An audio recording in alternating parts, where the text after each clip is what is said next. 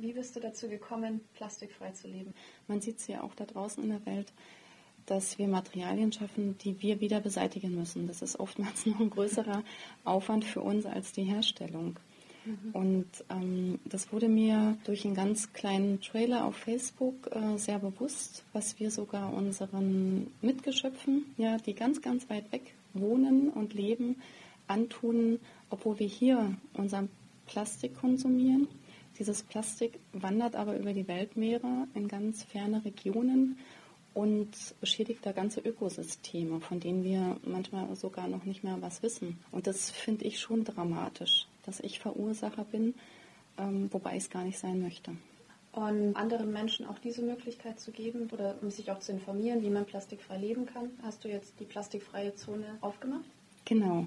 Mein Weg war ja erstmal selbst auszuprobieren, wie weit komme ich eigentlich in unserer Welt. Also wenn ich mir jetzt wirklich vorgenommen habe, plastikfrei zu leben, inwieweit muss ich jeden Tag Kompromisse eingehen, um hier in dieser Welt auch leben zu können.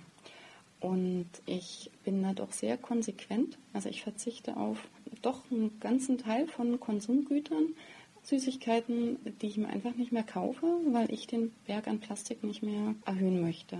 Und aus meiner Erfahrung, jetzt anderthalb Jahre plastikfrei zu leben, was natürlich nicht hundertprozentig klappt, aber schon sehr, sehr nah an einer kompletten Plastikvermeidung, habe ich viele Produkte entdeckt, die ich vorher gar nicht im Einzelhandel entdeckt habe. Also weil ich sehr konsequent gesucht habe, weil ich gesagt habe, okay, hier gibt es jetzt eine Zahnpasta, die in einer Plastiktube ist und die hat noch einen Plastikdeckel. Also das Produkt kann ich ja gar nicht mehr kaufen. Das nächste Produkt, was ich entdeckt habe, eine, das es nicht mehr so häufig gibt, die Zahnpasta in einer Alutube mit einem Plastikschraubverschluss. In der Summe war der Plastikanteil dann schon mal verringert. Damit habe ich mich dann aber auch noch nicht zufrieden gegeben. Ich habe die dann aufgebraucht, ich habe die probiert und die habe ich auch für gut empfunden hätte ich auch weiterempfohlen, aber die hat ja noch einen Schraubverschluss. Das sind auch diese kleinen Plastikteile, die wir produzieren in unglaublicher hoher Anzahl, die wir beseitigen müssen.